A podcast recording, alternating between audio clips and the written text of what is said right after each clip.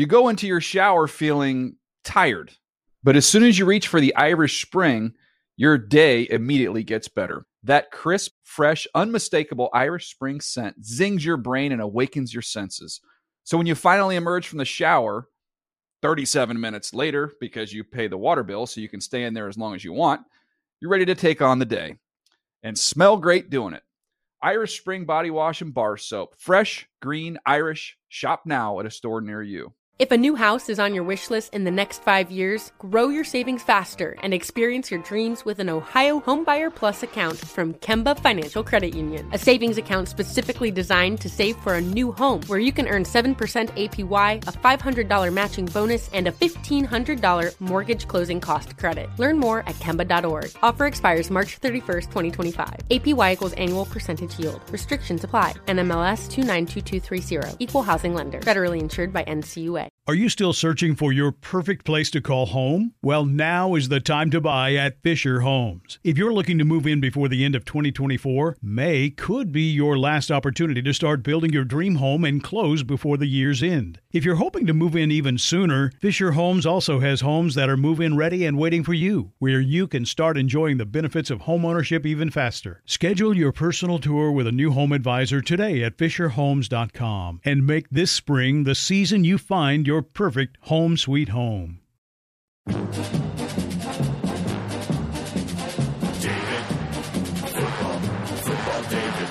The Dave Dameshek Football Program. Available on iTunes and at davedameshek.nfl.com. Now here's your host, Dave Dameshek. Hi and hello, football fans. It's your old pal Dave, Dave Dameshek. What's going down? I hope all's well wherever you are. Welcome to episode number 129 of the Dave Dameshek football program. Available as always on iTunes and at NFL.com slash Shek. S H E K. We are back in the Nerve Center on the West Coast for the NFL in Culver City, California. We've returned from a glorious week in New Orleans. I achieved my goal. I am happy to announce Super Bowl 47. In honor of that, I gained 47 pounds. I gained every ounce of it, and I'm proud to say I did. Now the hard work begins of shedding it before next season. We have lots of time because we're just about as far away from the start of the next football season as we could possibly get. Let's break down what we just saw, though, in NOLA, in the Superdome, and outside in what was a glorious, glorious week with my main man, as always, from NFL.com. He was on the NFL.com live program, which I think is still available. We interviewed a bevy of superstars from football and beyond on there. You can look at that at NFL.com. It's Adam Rank. What's the poop, fella? Hey, boss. Thanks for having me. Sure, sure. Also, want to say that you can probably check out a lot of the stuff that I did on NFL.com/slash fan FanPass. Yes, eh, which is something that we'll probably be doing at other events in the future too. So, if you can give that a check as well, just to see what you and I were doing, running around, running into all those sorts of people. You, however, when you said you you you gained the weight that you Uh-huh. wanted to gain, Yes. I, if you guys have followed me at all, you guys know that every Friday I meticulously weigh myself in to see how I've been progressing over the last 52 weeks, doing pretty good. So I didn't do it on Monday, was too afraid to, but Friday, because I was so I actually lost weight in New Orleans. You lost weight there. I'll tell But you what. that- I would but no, hide that. I'd be but- a, hu- humiliated. But I'm saying, that. I'm saying the weekend might have pushed me back the other way. That if I would have Ah. waited on Monday, it might have been a little bit different. But Friday, given the circumstance, because Thursday was a huge long day for me, and I barely ate, then I'm like, oh, okay. All right. Your weight loss is number 233 on the list of things we need to talk about here. It's it's you know what? I've weighed in on it on your weight. I think it's better for the show. I think you look better when you're a fat man. I'd like you to gain it back ASAP. All right, we're going to talk about the big game though, Super Bowl 47. We got to figure out where it ranks. Also, we got to figure out Hall of Fame talk too. That's sort Oh, of yeah. as usual that happens on Saturday night, and we really didn't break that down very much, uh, of course, because uh, the big game got in the way of that. But I want to talk about that a little bit. Let's yap about all of it. Another man who was uh, with us in NOLA throughout the week, from all the way across the Atlantic Ocean. The Dolphins' big fan. It's Handsome Hank. He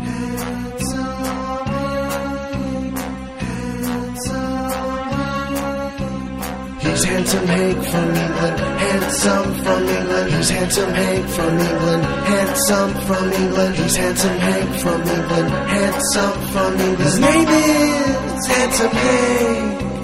He's handsome Hank. He's handsome Hank. He's handsome Hank. Hello, handsome. How are you? I am very well indeed, thank you. Dave. Are you? I love New Orleans. I had a great time. Congratulations, by the way, on the souvenir. I see you brought back a second chin. Uh, I like that a Ah, lot. There's no That's- reason. That for looks that. great. There's no reason to attack. I don't like that sort of thing. So, all right, fellas, I've written down a bunch of best of, worst of questions for you, and also we should say hello to uh, the guy behind the glass there, Black Tie, on yet another vacation. What is he doing? Where's he go? I have no idea where our usual producer Black Tie disappears to, but once again, we have uh, another of his capable uh, fill-ins there from the tie rack because he looks like Ty Detmer so much. It's Ty Ty. How are you, Ty Ty? Great. Thanks for having me, guys. Yeah, you didn't get to make the trip out to NOLA. Are you feeling raw about that? Very raw. Yeah. Raw, that's the first question. Raw oyster or char broiled? I start with you, handsome Hank. I went raw, and I will continue to. I like a raw oyster. Um, bit of Tabasco on there. Of course, they have the Crystal hot sauce in, Yeah. in New Orleans, which Mm. I brought a pot back with, with. That was the one souvenir I brought back from New Orleans was a a, a, a, a bottle of that Crystal um, hot sauce. But yeah, raw oysters all the way. Uh, Rank, I throw it to you. Char broiled was good. Also did the fried. I Nah, guess I that's the only kind of oyster I don't fancy. I don't know why. I've just never enjoyed a, a, a, uh fried oyster. Yeah, I went to this place called Coops on Decatur. It was actually it was pretty good. I, I'm not a big uh, oyster guy. I don't particularly care for them raw, but charbroiled and fried, pretty Oh, pleasant. They, they do something to them. Rank and I on Monday night, I believe it was, we went out to Acme Oyster House, one of the more popular joints to get the char broiled uh, oysters. We went there and we had some Abita Turbo Dogs, a delicious uh, local brew, and um, Vernon Davis was in there, which was cool. Glad handing and shaking hands. So let's start there. Or should we get into the game? I don't know. What a game or or The game has been hashed over. I say we do it quickly. All right, we can we'll, We can we'll, we'll bounce back and forth. Some game, Yeah. some uh, some of the game called life. We'll mix them both. You're at the wheel. You're at the wheel. yeah, you're right. Um, so, all right, who was the best star sighting you had? Rank. I start with you. Uh, Julie Chen. From see from uh, what's that show called? The Big uh, Brother. Big Brother. She's also the old lady of Les Moonves. That's, that's right. correct. That's how she got the gig. Probably. Well, no, I'm sure she's a capable why- broadcaster, and that's how she got might- the gig. But Yes. there is a there's a there's a savviness to being yeah, pulling out Julie. Of course, yes. biggest star sighting Biggest- for you, handsome Hank. Dave, every year at Super Bowl, try and um, have some kind of contact with Don Shula, and uh, I think you may have witnessed. Mm-hmm. I um, did. He came. He Don um, doesn't like to walk too much anymore, so he was being wheeled through the lobby of the hotel. And So I, it's, wait a second, wait a second. So by choice, I, don't, I think his legs are tired.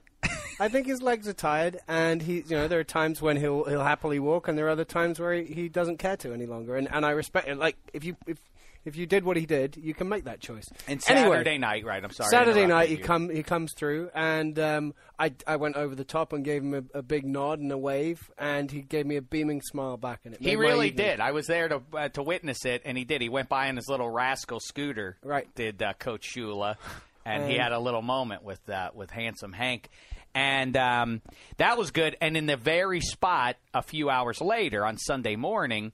Franco Harris came walking Ah. by, of course, and I went up to him in New Orleans 38 years after the he was the Super Bowl MVP of Super Bowl nine in Tulane Stadium, Franco Harris. I said, "Hey, Franco, you know, I told him that. I, I said, in case you aren't aware, you know, it's 38 years ago that you were the Super Bowl MVP. Can I take a picture with you real quick?" And uh, he said, "I'm sick." And I said, "Well, all right, let's just real quick. Let's take a picture." And he said, "Do you know how to work your phone?" And I said, "I'm taking the picture." And I took the picture, and that was the end of it. I don't like it when you get things when you get to scratch things off your bucket list and it's unsatisfying. And Franco wasn't exactly warm towards me, and I, and that and that made me feel sad. What made him think that you wouldn't know how to use your phone? That seems like a strange question. I don't know. It was it was a second and a half. I wasn't Yeah. fidgeting with it for. Oh, hold on, hold on a second. I got it. You know, it was it was quick, but Franco didn't want to kibitz. Not being able to use your phone, it reminds me of one of the best moments of the week for me. We have, you guys might remember uh, I'm talking to the listening audience here. Our former producer, Tie Dye, who is is here. He was backstage with me at NFL Honors, and they had brought back. It was Peyton Manning. It was Adrian Peterson getting FedEx awards, and this is before the show started. And so, you know, they take a, you know, they're sitting there for a photo op, and and Peyton Manning calls out, "Hey, can anybody take a picture with something other than an iPhone? I'd really appreciate it." And of course, uh, Tie Dye had a camera but which he was using to shoot video, and he's trying to get it switched around, and he can't. He just keep, he's fumbling with it, and if you know tie dye, it, it's only making it worse. The Peyton's like, "Really? You can't work your own camera?" And finally, just announced, "Can anybody work a camera? Can I find one person who can work a camera?" And the second he walks away, tie dye gets the camera working. For longtime listeners of uh, of this podcast, tie dye is infamous because two years ago at the Hall of Fame in Canton, we did 25 gangbusters minutes with Gale Sayers about, and this was the year after the Jay Cutler knee injury. Wait, was the- it him or was it my tie who blew that one? I believe. Well, we can blame. I, I, Let's blame both of them. I'm going with tie dye on that one, but either way, we sat down with uh, with Hall of Famer Gale Sayers, who tore into Jay Cutler for his behavior on the sidelines and everything. 25 minutes talking about the best foods in Chicago. A delightful conversation from a rarely interviewed man, a legend of the game. And when we were done, my tie informed us, or or tie dye, one or the other, informed us. Oh yeah, we we it didn't record. We didn't get any of that. So The infamous Lost podcast. yeah. Yes. And I said my response at the time was, "Oh, no worries. We'll uh, we'll just do it with Gale Sayers next week." And uh, and they said, uh, "Oh, you will? You got him back again?" and I said, "No, you dope."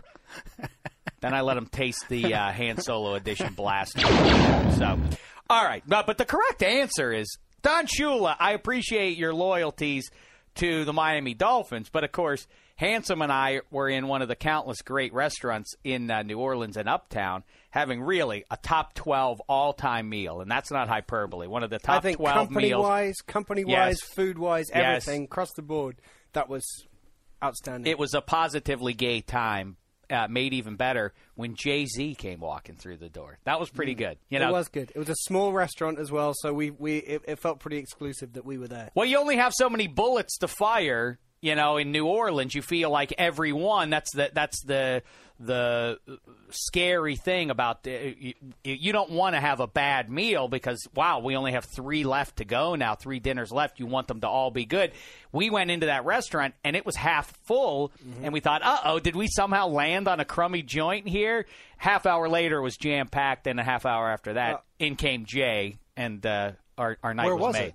It was in Uptown. It was Uptown. We Coquette? went Uptown. It was Coquette? Coquette. oh, it was heavy. It was having Dave um, confused the waitress. I didn't confuse her. I had questions for her about what I should eat, and she was uh, trying to help me figure that out.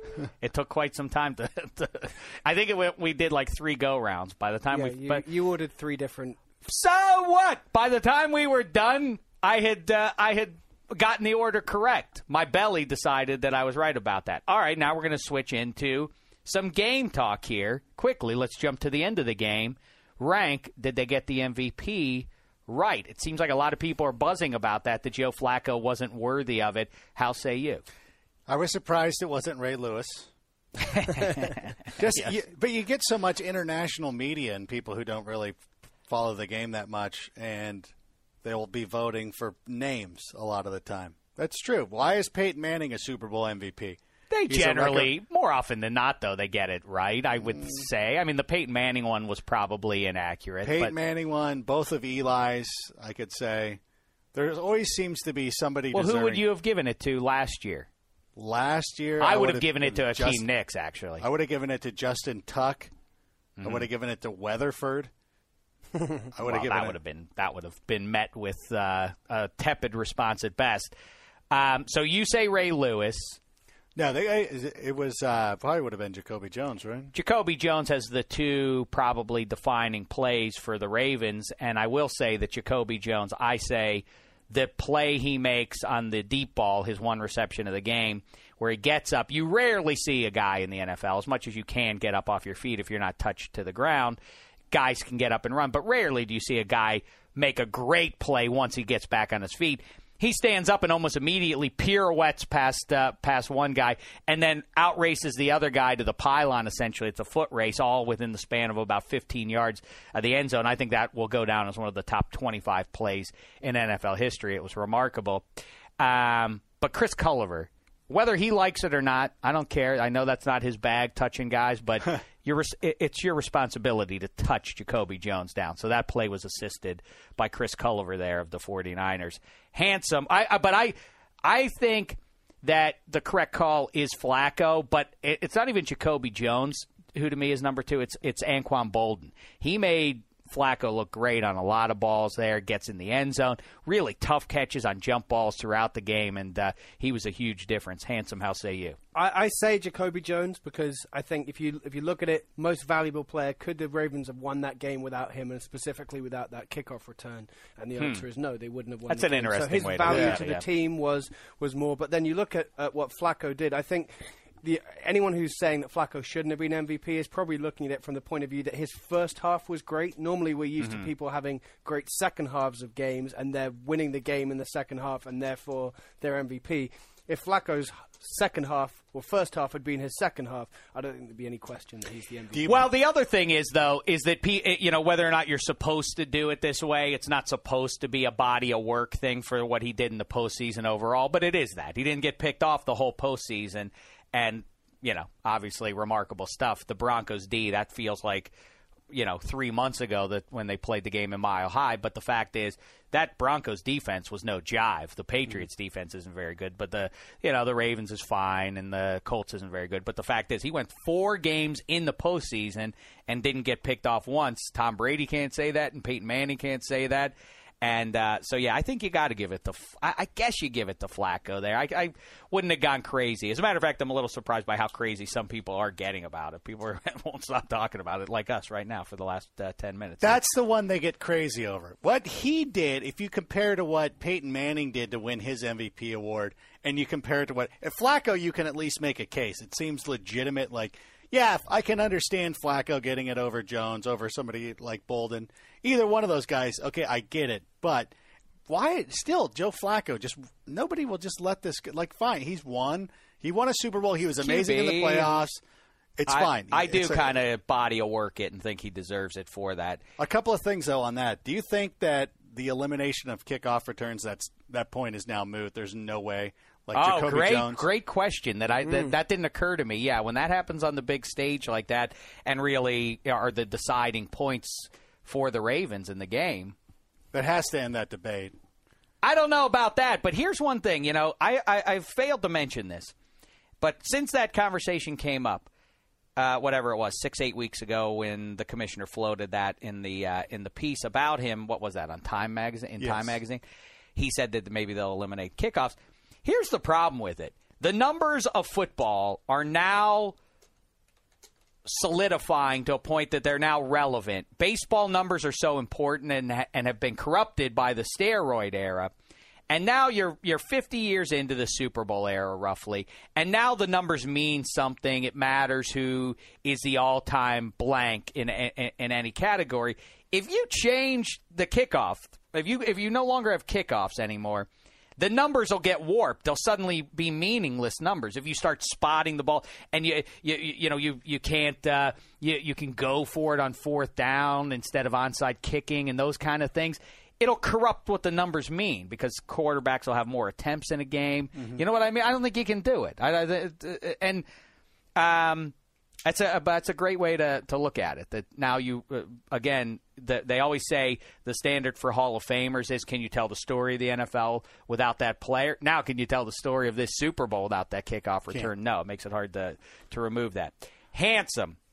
Yes. I guess the decisive play, the one that people are breaking down and debating here, pass interference or defensive holding, whatever you want to call it, yay or nay on that fourth down from uh, Kaepernick to Michael Crabtree. I was I was lucky enough yesterday morning, Monday morning. We're speaking on Tuesday. On Monday morning, I was lucky enough to um, get up um, bright and early in order to um, look after the website, and I switched on one of my favorite shows, NFL AM.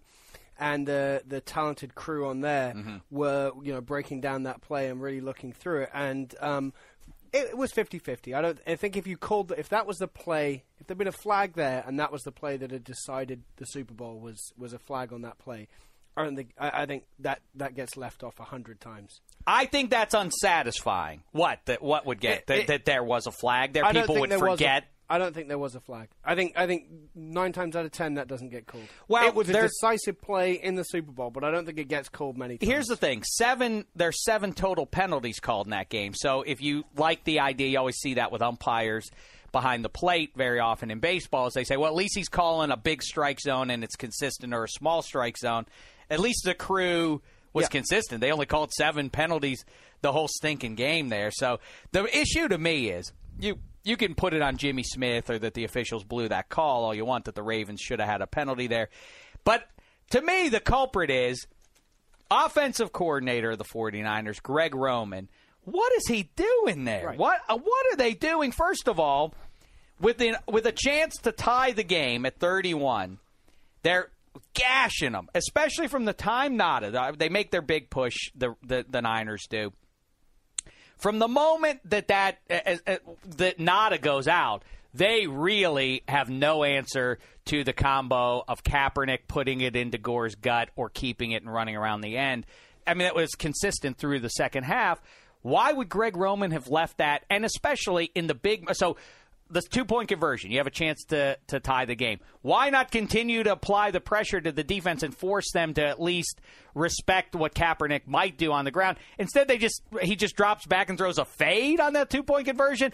Insignificant, fat. Huge if they tie the game and they're and they're and the Ravens go down the field and kick the field goal as they did, then in that spot on fourth down and five, fourth and goal at the five, the Niners also would have kicked the field goal, presumably to force the overtime. So that if they get that two point conversion, two and a half yards, you have Kaepernick and Frank Gore back there. You don't just try to run that in. That seems like the biggest gimme for any of the 32 teams in the NFL for Kaepernick to be able to make that two and a half yards. Then Frank Gore gets him down to the seven. He needs a blow. Fine, you put in the rookie LaMichael James. If you were going to run on any spot in out of the four downs, that's the spot you do it. I wouldn't have wanted to give it to the rookie LaMichael James who fumbled earlier in the game. Fine, they do. Second and goal from the five. They try to throw it in the short flat to Crabtree. That doesn't connect. The four, the third down. The clock is ticking down. The time clock is going down. Clearly, they were going to run some variation on either giving it to Gore or rolling uh, Kaepernick out to the left, but the clock expires. They barely get the timeout. Fine. They feel like they've shown their hand. So on third down, they throw it again. Fourth and goal. The season on the line. I don't care if it's five yards. You still have to move Kaepernick out at least, at least apply that pressure.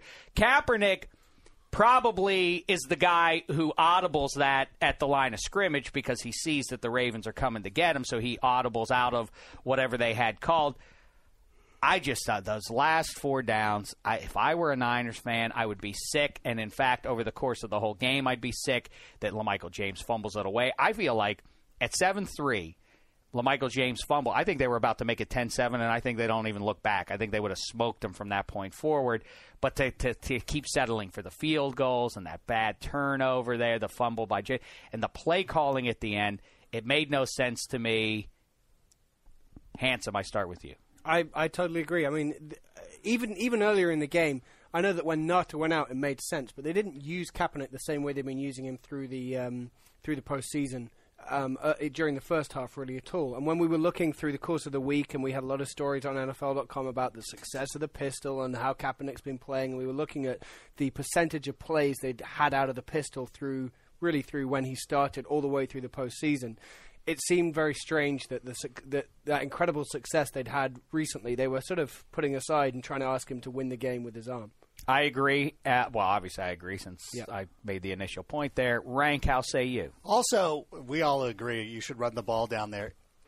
If you you need to keep the clock moving there too because the 49ers were Yeah, in a right. position Another point, right. They were in a position to where, you know, they they they didn't have any timeouts left because Harbaugh took a timeout. Or uh, they they wasted their timeouts, so this was their last chance. So if they had scored, let's say they went ahead. Well, the Ravens had two minutes left. that They could have gone down and scored two. You want to run the ball, at least keep the clock moving, or at least make the Ravens have to use their timeouts. Thought that was interesting too. It's like yes, but you got to run the ball. Um, all right, let's uh, get another voice in here on this. Uh, another fellow who we had uh, just a, a terrific time with over uh, over the week down there in New Orleans. He's one half of the Around the League Debate Club. Get ready, Flames. Here he is, your pal, Dan Hanzus. Hand Zeus and Mr. Fancy Pants. The Flames need NFL news, and here's their chance. It's ATL around the league. Light a flame, boys. Pigskins hot tonight. Burn, baby, burn. Hello, Hanzus. What's the poop? Hey guys, how you doing? Swell, swell. I don't know if you heard what we were talking about. Uh, way in here. Well, I, I do think that um, Har- Jim Harbaugh, when he does sit down to watch a tape, I don't know if he has yet, it's going to go down very hard for him. You know, both in the mistakes they made on the field and his play calling.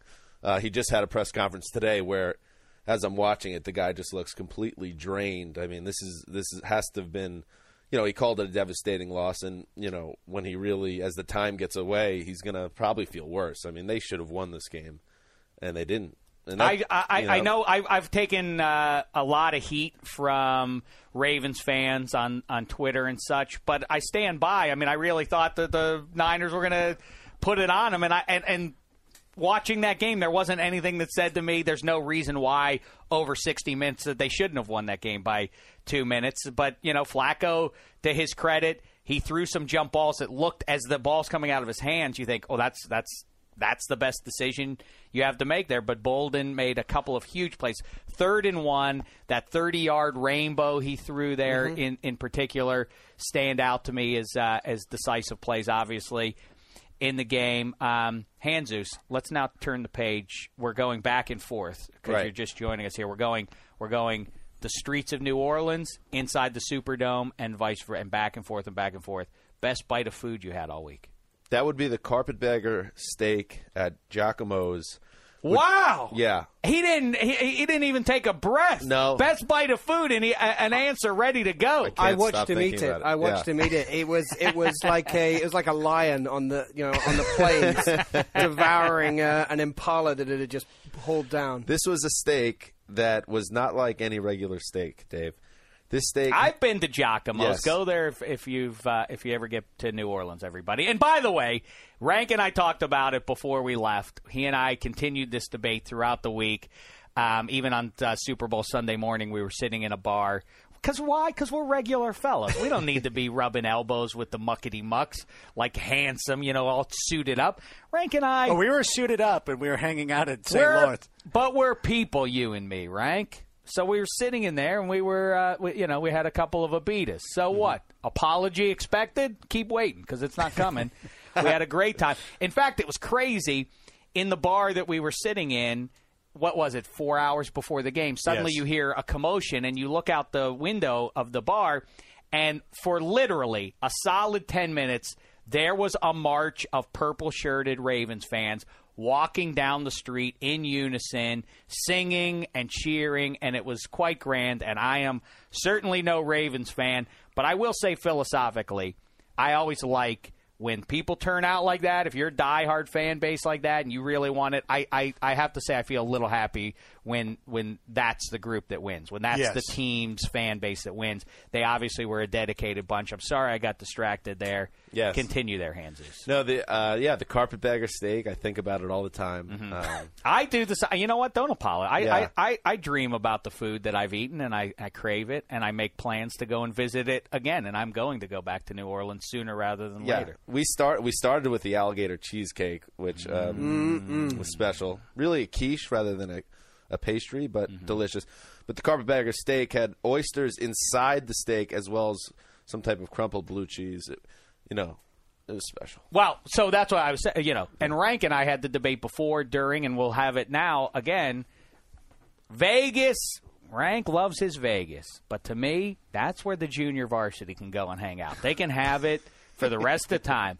When you're ready to get serious, New Orleans is where it's I at. should- That's the genuine article. It's beautiful. the yeah. architecture is grand. Oh, yeah. You can do all the things you like For to do in. Vegas, but the food is better. Can the you? people are better. Yeah. For the people listening at home, uh, Rank just did like a Liz Lemon eye roll that almost went out of the back of his head when you said the statement about Vegas It's- being junior varsity. That is an It's- outrage. eh, you walk down Bourbon Street, and the, the only thing that screams varsity. Yes, this is the Well, varsity. look, Bourbon Street is where the frat dudes are. They, they, they, they- because they're not in Vegas on uh, at the time. That's where they go to Bourbon Street because they don't get the score. They don't know what the oh. score is. You go outside. You go a block away from Bourbon Street, and there are gangbusters bars and restaurants as far as the eye can see. And you spent, and you still spent most of your time in a hotel bar. I absolutely did not. How You dare you? How did. dare you? I saw all the colors of New Orleans. You were there. eh, You were you were sitting there in the Hyatt hotel bar, probably more than any place No. else. Late on Saturday night, I was, and I had, you know what I had there? Late, it's at 2 a.m. on Saturday night.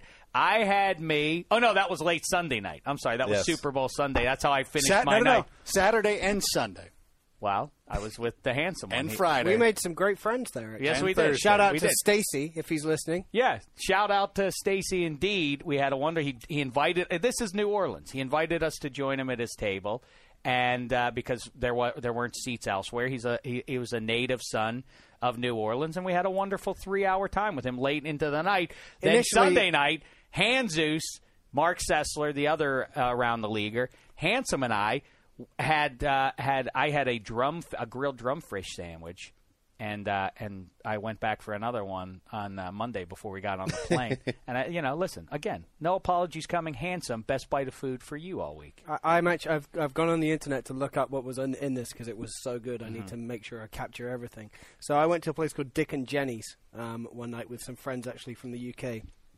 I ate something called Abita braised beef short ribs over goat cheese thyme grits with brown butter sautéed Brussels sprouts and a spiced bourbon demi glaze. Let me tell you something. yeah, I woke up at three thirty the morning after that. I mean, I felt terrific when I was when I was eating. I woke up at three thirty in the morning. I thought my sides were going to split. I was so I've never been more full of food, but but in a joyful way. Wow. In, in a in a happy happy way. It was that, delicious. that sounds terrific. Rank, how say you? best bite of oh man it, it's hard to to pin it down because one of the things you did you talked about it earlier about going to acme oyster house mm-hmm. is trying the gumbo every place mm. and putting it up against everybody else just because that you know that's what everybody's serving acme you know for a place that's popular that's kind of touristy it actually did have really good food I love those charbroiled oysters. You know, there. that was- charbroiled. that was a smart place felix's was great but yeah I- Oh yeah, I'm- I had the yeah. I went to Felix's as oh, well. Oh, and this and all- Another place with the charbroiled oysters. Yeah, and then that was pretty good. We tried alligator there. That was really good. That was excellent. The one thing that I didn't, I, I regret that I didn't get a chance to do. We were at uh, the St. Lawrence on Decatur. That's where we were watching. That's where we were, where we were before they. Well, I, I was basically there the whole time. But that they had a turducken. What was it? Turducken burger Yes, that sounds Wow. that sounds terrific, doesn't that it? we couldn't. Yeah, we didn't get a chance to eat. Even the one. even the even the airport food was good. I had I had an airport. I got a giant piece of chicken with red beans and rice before we flew out yesterday. Um, and, and even that was heavenly. I had- and airport food is never good, and it was it was dynamite. I had a shrimp po' boy from room service. Yes. And it was the best one I had all week. Ah, such good food. I am going to go with because it was the most memorable order of the week. Um, when I was at, at that restaurant before that I mentioned with Handsome Hank was uh, milk chocolate mousse, and uh, it was it was really good. But I liked how uh, Handsome says it. Say it, Handsome. I also ordered it as well. Milk chocolate mousse. That's not how you said it. Milk chocolate mousse. I'll have the milk chocolate mousse. I loved it. I had him say it uh, for the next 20 minutes. He was not allowed to say anything else. Dave, Yes. all this talk of food has got me hungry, and I think partly I expanded my stomach during Super Mm-hmm. Bowl week. Do you have anything we could eat here? At all? Oh, I understand that uh, Tai Tai. We received a package from across the Atlantic Ocean. Is that right? Oh, Rank's got it right there. What Got it right here. him? Yes, uh, Mr. Stephen Bledsoe. Oh, Drew's brother, right? this is- Drew's British. Maybe, maybe not, or maybe Eric Bledsoe, the point guard. well, we, we spell things differently in the UK. So All right, yeah, there you the go. T is a D normally. The T is a D. Yes, he he works for Riley's Toffee Rolls, and they are currently in 140 shops in the UK. I'm coming here, coming here to Troy, Michigan soon. This is going to be the first time the American audience will be turned on to these. And he sent us a batch. And not only did he send us a batch of these Riley's toffee rolls, they were actually created while listening to DDFP number 122. What? Whoa. That's amazing. He works in the kitchen and he puts these together. So these are from Wow. episode 122. It feels good to make a difference in the world, and I feel like we've made it a better place, and I haven't even tasted it yet. While we're talking about fans, it was great uh, people coming up to us. Uh, great, uh, great fella, member of the Czech Republic and the Rank Amateurs. Approached Dave Chambers, New Orleans uh, native, came up to us and uh, brought gifts for. As a matter of fact, is uh, such an avid listener. Brought gifts out not just for me, Oh, this is fantastic. by but the way. also he brought he brought gifts for baby Oprah and Jean Claude Van Damme. He even Wow. brought uh, he brought gifts for my children, which was uh, which was just insane and nice of him. And uh, it was uh, he he gets my award for for best listener to the podcast. Greatly appreciated. Came out to watch us do the. Uh, the NFL.com live show from Media Row last week, so he gets my vote there. Hanzus, how many people recognized you? Uh, we're still we're still banking at zero, but listen, it's a matter of time. I'm eating know? the toffee right now. This And- is really excuse me. fabulous. That is, I mean, I have now left Studio 66, and I am on my way to Cloud 9. oh, wait. I'm not done yet. Hold on. Everybody wait. Okay. Wow. This is more delicious than the time that I got back into the game and got the latest Dieter Brock drop. Peter drop. That's right. I'm allowing it. I'm gonna self. I'm gonna self police and allow that one. I'm letting you get back. I I haven't made one in the last four or five. Wow, that Hoping is you get back so- in that is delicious. That is. It tastes like bourbon almost. for huh? the, the Wow. for the British who are Where you know not well known for good food. That you That know, is they stepped a up there. ridiculous. That's thing say. terrible. Oh, That's an speaking- absolutely after ridiculous. that treacle pie uh, calamity back in December. Wait a second. That's a. You, you're That's talking a- about a prize-winning te- Treacle treacle, tart. tart. That, and by the way, why would you attack poor handsome Hank? he When made that you- with his own mitts. That's how you became known as Empty Hanses. yeah, I probably should not call back. we to had that a dark pie day. competition here on the DDFP, and Hanzus showed up with a fork and not a pie. That's my style. So terrible. Shame on you. That's uh, Next you- year, That's I promise bad. you, we do the same thing this year. I will Get make your wife. You will order your way. wife to make All right. to make a pie for you. I don't care much. I honestly, people keep wanting. pe- I, I, I've a lot of people have. Um, not one on one. I I don't mean on Twitter or anything, but it just seems like it's something that people want to kibitz about when they see you. Oh, you were at the Super Bowl. What was it like when the lights went out? I gotta say, I, I don't know. I don't have any feeling about it. I don't, I don't have any. I certainly don't have any conspiracy theories about it. No. Qadry Ismail, our pal um, Matt Money Smith, on his uh, on his radio show Petros and Money, uh, had Qadry Ismail on, who does the color for the the Baltimore Ravens, and of course won the Super Bowl with the Ravens 11 years ago. And uh, Qadry was on there and said that the NFL did it. It was a conspiracy to turn the lights off to help kill the momentum of the Ravens and bring the Niners back into the game.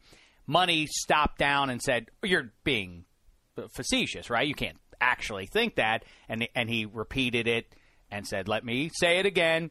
I even tweeted at Qadry Ismail and I said, "Qadry Ismail is a kook." A conspiracy theory, and Qadry uh, emailed me or tweeted back and uh, had some other ones about uh, UFOs and aliens. So at least he has a sense of humor. But that aside, that Even- conspiracy theory aside, the whole momentum thing, whatever. Like I say, I've already just said 20 minutes ago.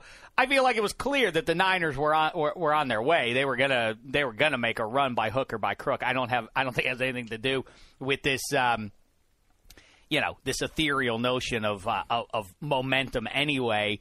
But I my takeaway was I don't know it just was kind of it was weird. It was the Super Bowl and the the lights went out, but I don't know. I don't buy. I don't think it was anything really all that. But I didn't think it affected the game. Rank, how say you? Even Tim Brown thinks that's a little too much. Yeah, it goes too far. that's that's you're way off base. It did kind of kill the the whole mood though.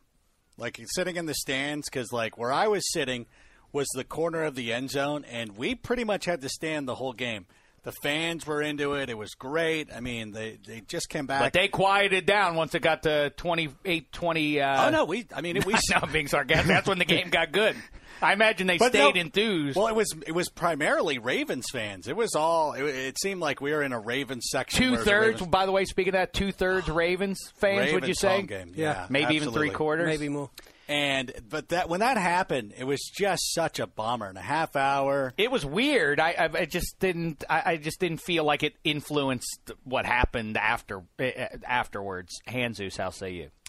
Well, I think yeah, I think the Niners were going to lo- make a comeback. You know, the kickoff return to start the third quarter, which happened while I was in the restroom, which is disgraceful. But you know that that kind of pushed it back. thank you, for thank you for sharing that yeah, uh, that yeah, tidbit. Yeah, but uh, I thought it was going to happen. It just happened to sync up that way. But you know, Ismail, that's that's insane. I mean, we as a league employee, obviously, I'm not going to go along with him. But even if I wasn't, just, you can't say that. It's bizarre. Wait a second. You went in the restroom and did your business in the sink? Is that what? I, maybe I misunderstood what you were saying. Handsome.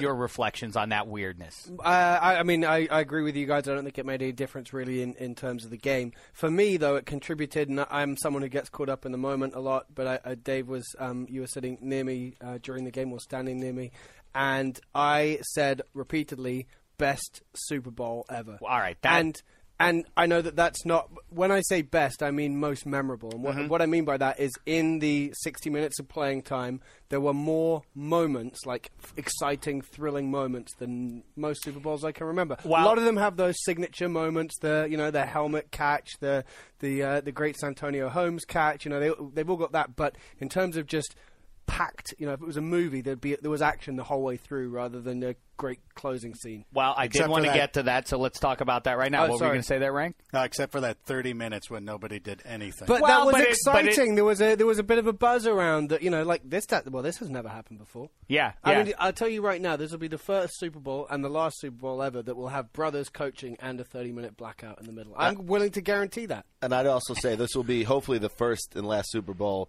where at some point I feel like I'm in grave danger. So you actually felt that? I that? did, yeah, Easily panicked. yeah. Well, there was that some- has nothing to do with the blackout. That Right. has to do with what happened Yeah. in the restroom. Yeah, right. There were some. I will not name them, but there were a couple NFL employees that actually left the building uh, in the editorial department out of fear.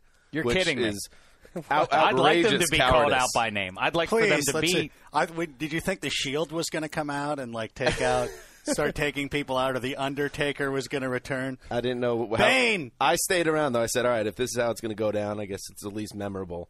They some guys hightailed it out of the building. That That's is why terrific. you stuck so close to me. Name You wanted- names. I knew I wanted to get you know behind the broad-shouldered Englishman. I want names.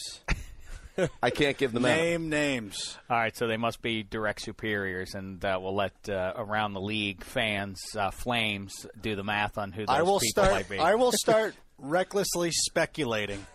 Let's Was uh, one of them Greg Aiello? you really want to get me fired, don't you? No. So you're saying that's who it was? Oh, no, it was. I don't know if he was one of them, but I that is not the ones I had in mind. Uh, would have been funny if it was Joe Flacco Colin Kaepernick. Um, all right. What about what Handsome says there? So you stand by that? You say best and what that means to you. You know, same thing as an MVP Yeah, yeah. decision is best, is however you want to talk about that. Best Super Bowl ever. I was trying to do the math on that. We talked about it, um, you know, whatever it was, three weeks or so ago. I do think it definitely joins the top five games. It's got to be in the conversation. Super Bowl 13, Steelers and Cowboys 35 31 is in that mix. That's what the great Gil Brandt, the Cowboys architect, says. Um, the one people forget, Patriots and Panthers was really good. The one that's overrated is Rams Titans was a great Right. couple minutes, but the game was a snooze for the most part. Steve McNair's comeback at the end was what made that one so great. Um, Steelers and Cardinals was good, but that was really more about you talk about moments.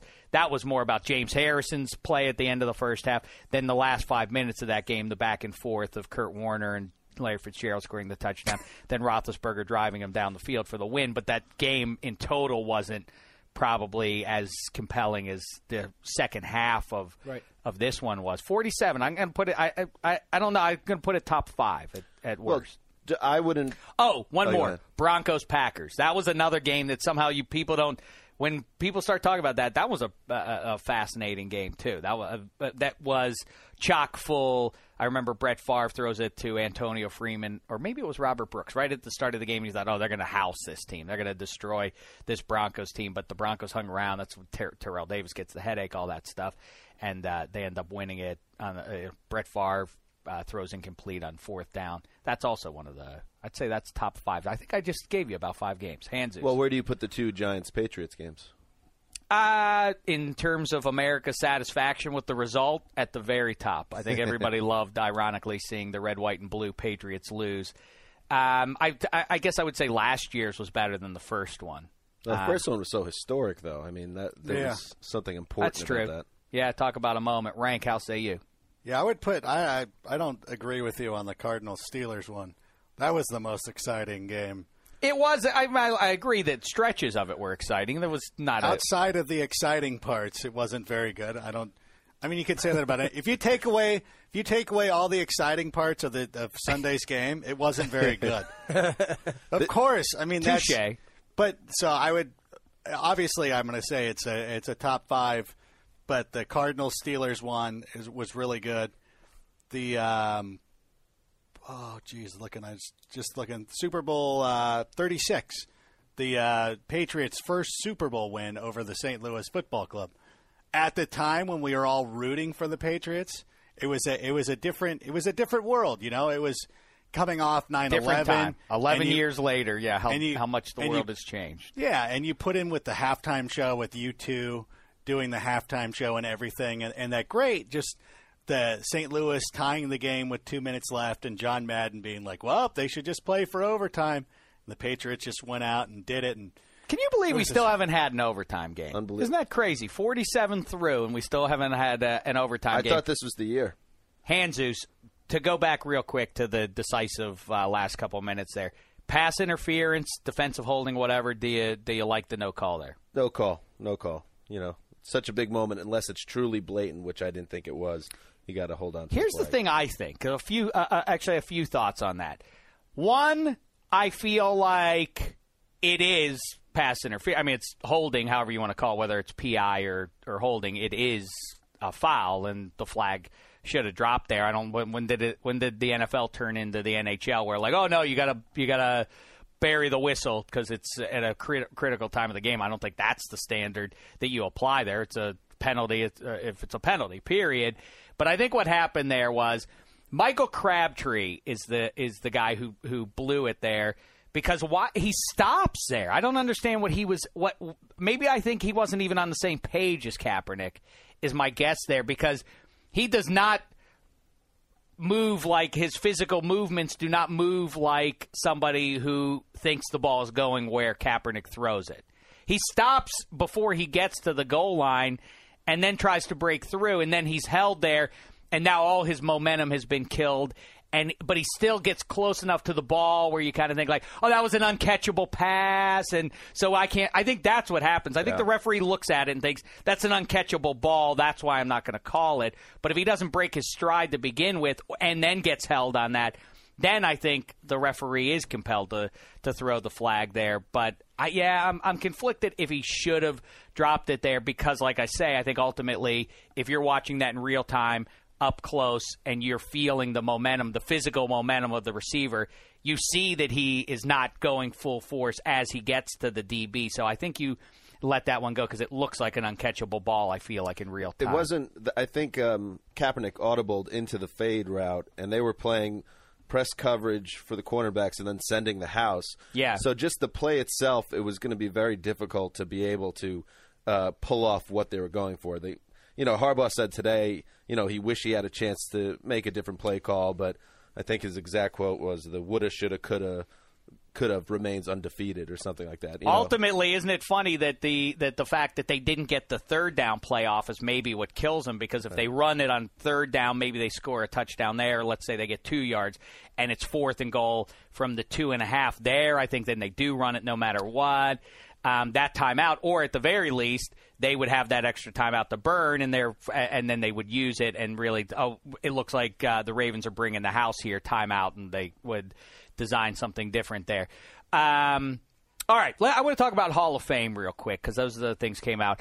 And aside from, I don't quibble too much. I'm glad Cris Carter finally gets in. I think he is one of the top 20 receivers of the Super Bowl era, so I don't know by what standard he hasn't already been in the Hall of Fame.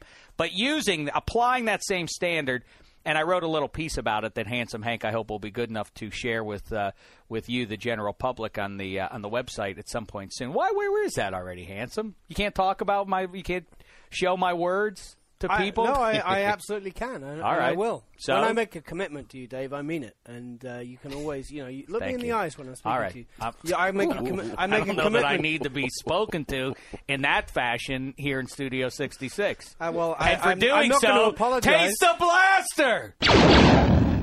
now, I'm not going to you wanna have a apologize. polite for, discourse, I'm can. Not, I'm not going to apologize for making a commitment and following through on it. All right.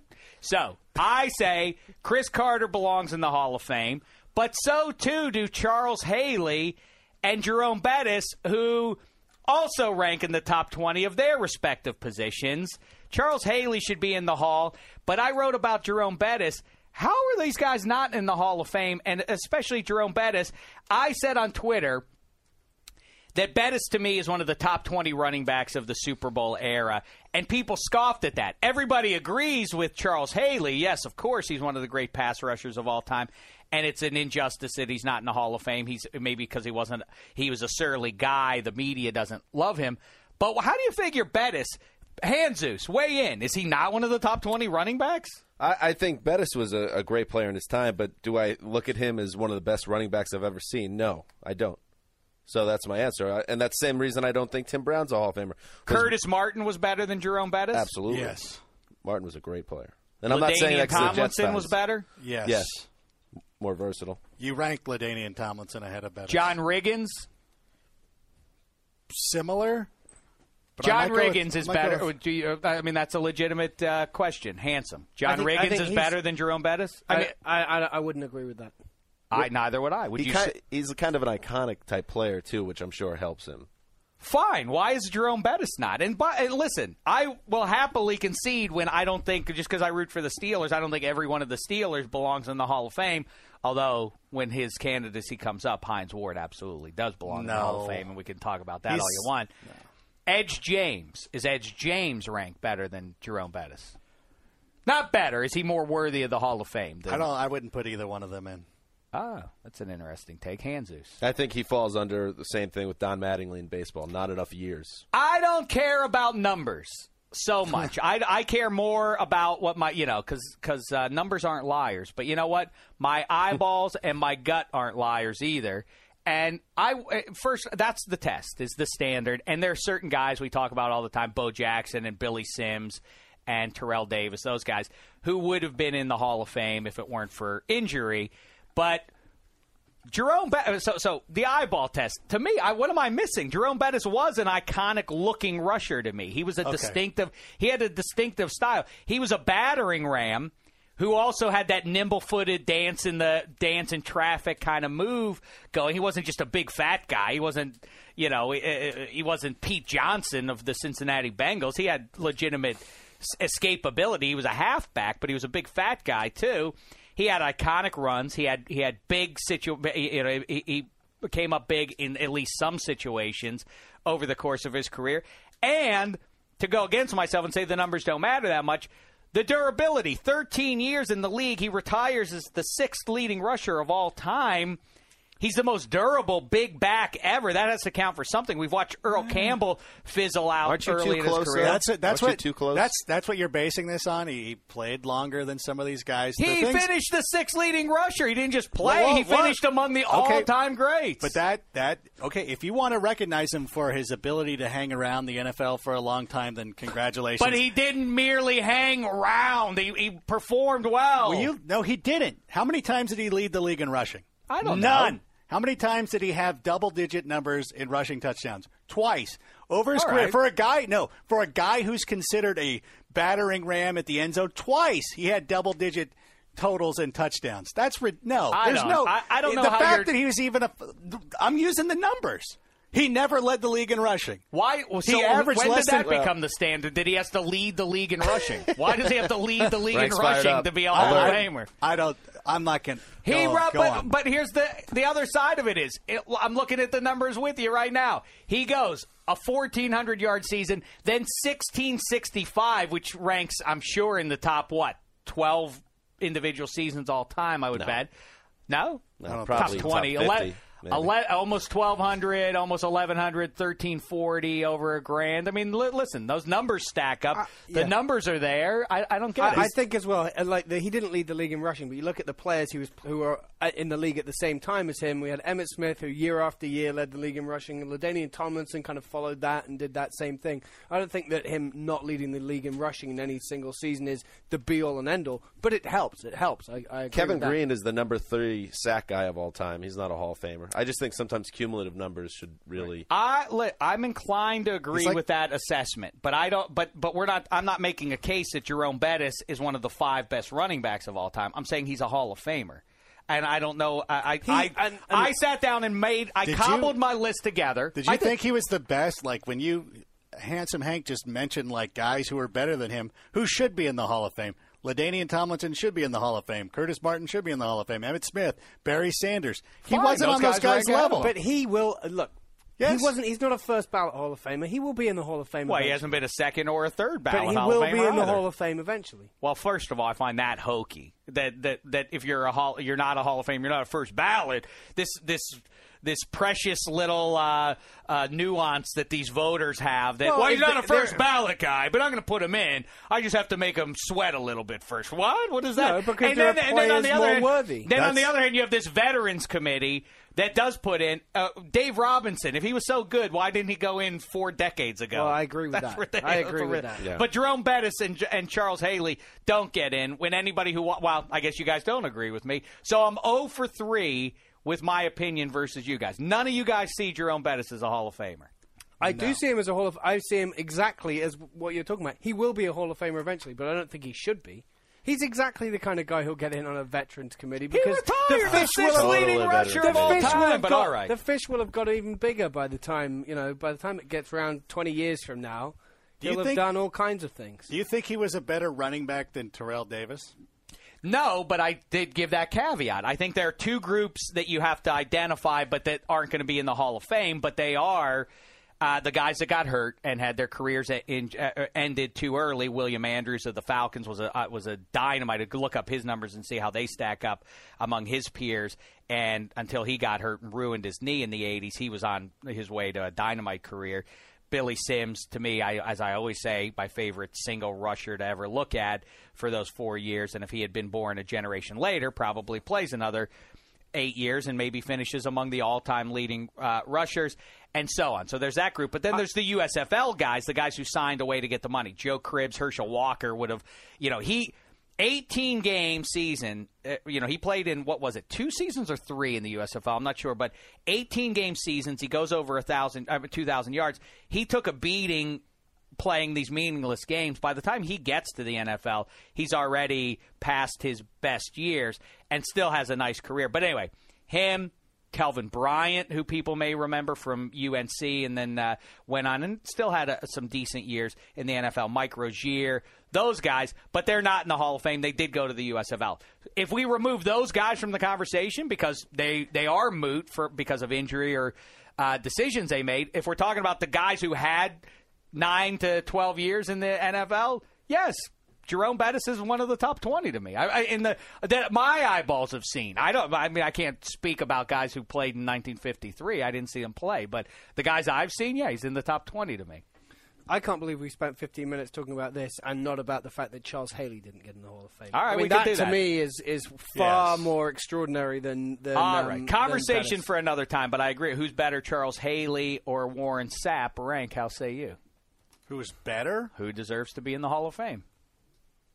I think they both are Hall of Famers. I think they both deserve to be in. I'm not. I'm. I'm not one of these guys who's like he's a first ballot. I'll put him in eventually. You're either in or you're out. Charles Haley in, Warren Sapp in, Strahan in. These guys, Tim Brown out, Yeah, Michael Jerome Strahan Bettis out. It's cr- it's, it's cuckoo. It's it's just ridiculous. handsome Hank, Sapper, Haley. Uh, Haley. I have the same is- thinking as Rank. Both are of Hall of Fame. Fame. Yeah. Well, they're- yeah. Well, I, I guess. Uh, But yeah, you asked who was a better player. yeah, that is Haley. what I asked. Haley. Haley made the difference in more games than Sapp did. Um, He all was, right. Yeah, he was the key to that Cowboys run in '92. Who will be better in 2013, the Baltimore Ravens or the San Francisco 49ers? Handsome Hank, I start with you. Um, I think the uh, it depends what you mean by better. If you're talking about records, something I can measure, Yeah. then I think the Ravens will have a better record. Well, what other But that- standard would I apply? well, you you just you, in fact you just did apply a different standard for Jerome Bettis. No, you, You said you weren't going to go on the numbers. I So- said uh, there's aren't. I said my primary uh, You like what resource they are my like eye, my they- re, what your I use are my eyeballs Right, and my thank gut, but very I also see the num- my eyeballs also So- read the numbers. So eyeballs, I'd say the 49ers will be a better team, but they're in a very difficult division. I think the Rams are going to be a lot I better agree, yes. um, next year than they were this time around. Who knows about the Cardinals? I, I'll reserve judgment on that. I think the uh, I think the Ravens will have an easier run in their division, and therefore they'll have a better record. Thank you. And Zeus, how say you? I think the Niners, especially if Kaepernick continues to pro- progress, will be the best team in the league next year, and I could see them back in the, the big game at the end of the season. And will Kaepernick continue to progress? I believe so. I think he's a stud, and I think the Ravens are a classic team that I could see dropping down to nine and seven. Do you think the Niners win the NFC West next year, or the Seahawks, or the Rams, who I agree are going to be a very good team next year? I think the Niners are a twelve or thirteen win team next year. So Who- I think who's going to win that it. division? That will win the division. Rank, how say you? 49ers will be better. The Ravens, you know, every year John Harbaugh's been the coach. They've reached the playoffs. They feel he'll have the team going. Better off, you know, with Joe Flacco now assuming control of this team. New offensive system with Jim Caldwell. They're going to be back. too. Is rank is Jim Harbaugh or John Harbaugh? Is either of them the best coach in the NFL? hard to argue against John Harbaugh right now. I, you know, I was all set to anoint two years in. I was all set to anoint Jim Harbaugh the best coach in the NFL. I mean, he should have been in the Super Bowl in his first year. Gets to the Super Bowl. I mean, still maybe make that case. I mean, look what he's done. Look at the. I mean, you talk about guts and uh, you know the Alex Smith decision, but really, that's a remarkable choice. And John Harbaugh also tip your hat to him too. I mean, that's a Cam Cameron. Everybody could see that before the season, and even last season, Cam Cameron should have probably been fired. But John Harbaugh pulls the trigger on that late in the season, and it makes all the difference. If he doesn't do that, obviously the Ravens don't probably uh, do that. I don't even know that they necessarily make the playoffs. Hanzus, how say you? Best coach in the NFL right now. You know, John Harbaugh does deserve more respect because uh, I feel like he's been in Jim's shadow, and you know, even the last two weeks he was. Uh, but I have to say, if I was starting a team from scratch, and you know, Belichick is- is older, obviously, and hasn't won in several years now, I would probably go with Jim. I just think he's a winner. You'd go with Jim over Belichick. I agree with that. Yeah, I think he's a winner. I think he has impeccable taste with, and abilities to develop quarterbacks, which is the most important position. He would be my guy. You know who's not the best coach in the NFL? Well, he's not a coach right now. Is uh, Dave Wannstedt. Back in uh, back in uh, in 2005, when he was the Pitt head coach, he decided to start Tyler Palko over Joe Flacco. He also, in uh, a decade before, decided to let Jim Harbaugh walk out the door as the Bears starting quarterback, so he could start Erik Kramer. So his track record of grooming QBs not as good. and that's why he's gone from uh, head coach to a special teams coordinator over two or three years. Um, wow, handsome Hank showing me breaking news. Breaking the Jags news. have a new logo. Does this mean that they're going to have new get-ups They're altogether? getting new get-ups as well. and the Dolphins might. Wow, the Dol- well, we know the Dolphins are The getting Dolphins new. are as the well. Browns might. That would be the most despicable if the Browns change their uniform vastly. I'm going to be very upset about that. All right, What is should, it? Should we save Super Bowl 20? Should we save Super Bowl 48 picks for the next podcast, or should we do them right now? Real quick. Rank Super Bowl 48 who will be participating. and let's remember that Rank's pick for Super Bowl 47 included the Chiefs. So take it all with a grain of salt. Yeah, and he doesn't think Jerome Bettis belongs in the Hall of Fame. And he thinks that uh, Vegas is better than New Orleans. All those caveats aside, speak. Are we still? I I, I still- don't know how you could say Vegas with a straight face is better than New Orleans. I'm more of a desert person. I one like is golf. one is real. One's the genuine article. One is a one is a is a a, a, a treasure that we all Well- should embrace as, as something that distinguishes us, not just as a but from the rest of the globe. What Well, a place it is! It's out in the swamp. The people are wonderful. They're southern and charming, but also it's voodoo and spooky, and it, it gets uh, foggy all the time, and it's when the food can't be beat. And all of it. Vegas is just a bunch of weird cartoon buildings. Right, and they rank- have and they have uh, aliens. So we got that going for us. The golf is way better, I would say. Mm-hmm. All right. don't Well, I think you could guess if you're a golfer, all right. Uh, fair, fair point. But that's a our- narrow group. One of our worst, one of the worst casinos of in all of Vegas is Harrah's. Like that is the one place nobody's ever been like, "Hey, meet me at the Harrah's," except in New Orleans. That's your only casino. But isn't that the argument? Isn't that the very argument that you, you're like, yeah, that's so, yeah, that's there. That's that's like number eight on my list of things to do because I got so many good things to. The music, the people can't be beat. You- Vegas is a magnet for all the worst elements of every region of this country. All the all the negative stereotypes from the deep south to the northeast to the frat dudes. They all swarm to that Vegas. New Orleans, these people, oh, they're just delight. They're charming and they're polite and they're and they embrace you and they're they they have a they have a joie de vivre that I that I covet and I, I would do anything to have. And instead, I'm a miserable person. And uh, and Jesus, how say you? No, I would just rank rank likes to be based or um, appeals to cities that don't have an NFL franchise, so he can support as many teams as possible. that helps?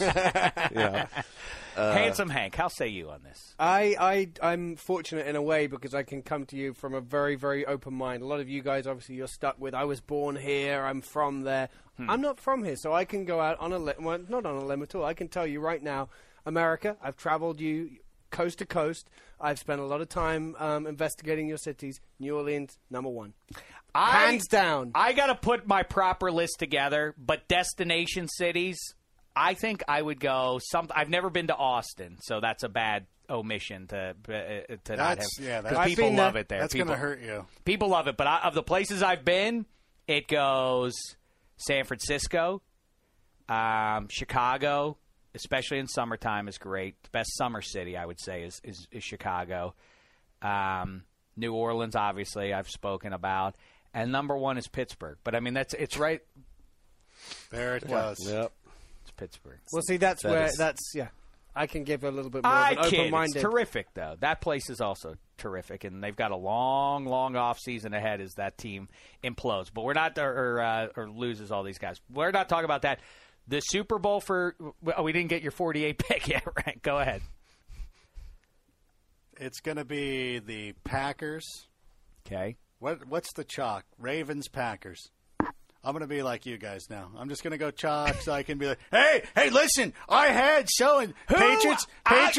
you're accusing me of that? Who was your I pick? never Like, do you that. Picked the Patriots and the Packers. There it is. There's my pick. Patriots Packers. Wow, that wasn't such Let's a be uninspired. Dave, you remember Super Bowl 19, 49ers Dolphins? I do. Same game, different result. Hanzus, how say you? Don't Uh, say the Jets. You'll look even sillier than handsome Hank just looked. All right. Uh, Niners and uh, the Patriots. The One last Patriots. run. One last run. We've turned the page as a society from the Patriots already. Enough of that. That's old news. The correct answer is the Seattle Seahawks going up against the Cincinnati Bengals. I know I ma- I made a few I made a few bad picks along the way this year, but that's now in the rear view mirror. I absolutely positively guarantee you no matter what happens in free agency, the draft, injuries in preseason and otherwise, Bengals Seahawks New Jersey in two degree temperature. It's going to be a lot of fun. All right, so we'll do another we'll, we'll do another podcast uh, later in the week. Um, also, we have to get to Handsome Hank, a game worn sweatshirt from Handsome Hank.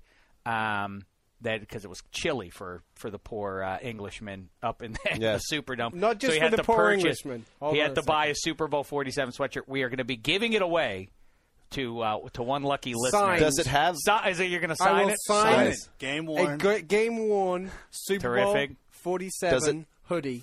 Does it have. Handsome Hank's musk on it?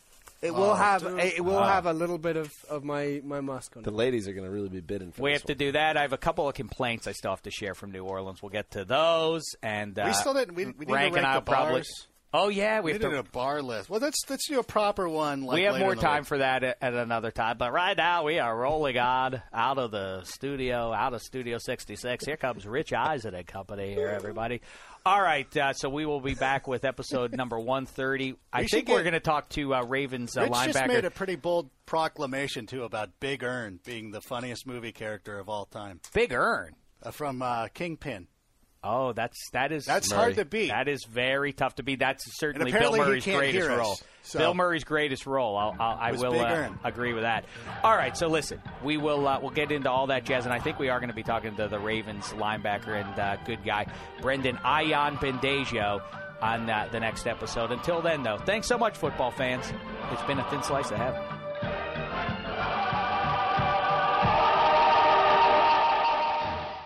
You go into your shower feeling tired, but as soon as you reach for the Irish Spring, your day immediately gets better. That crisp, fresh, unmistakable Irish Spring scent zings your brain and awakens your senses. So when you finally emerge from the shower, 37 minutes later, because you pay the water bill so you can stay in there as long as you want, you're ready to take on the day and smell great doing it. Irish Spring Body Wash and Bar Soap. Fresh, green, Irish. Shop now at a store near you. With the new Dexcom G7, you can achieve better diabetes results without painful fingersticks. It sends your glucose numbers to your compatible phone or watch so you can always see where you are and where you're heading. See how food and exercise affects your glucose, making it easier to spend more time in range and lower your A1C. Take more control of your diabetes with the number one recommended CGM brand. It's easy to get started today at Dexcom.com. That's Dexcom.com. Dexcom data on file 2023. If your glucose alerts and readings from the G7 do not match symptoms or expectations, use a blood glucose meter to make diabetes treatment decisions. For a list of compatible devices, visit dexcom.com slash compatibility.